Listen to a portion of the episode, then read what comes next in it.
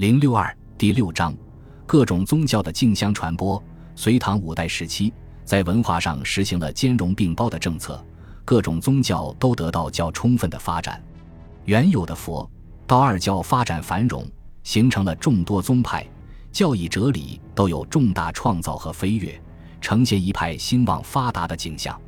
随着与西亚、中亚和西域各国的频繁交往，许多外来新宗教，如仙教。景教、摩尼教和伊斯兰教等也纷纷传入内地，得以发展。同时，传统的民间淫词巫鬼祭祀之风继续盛行，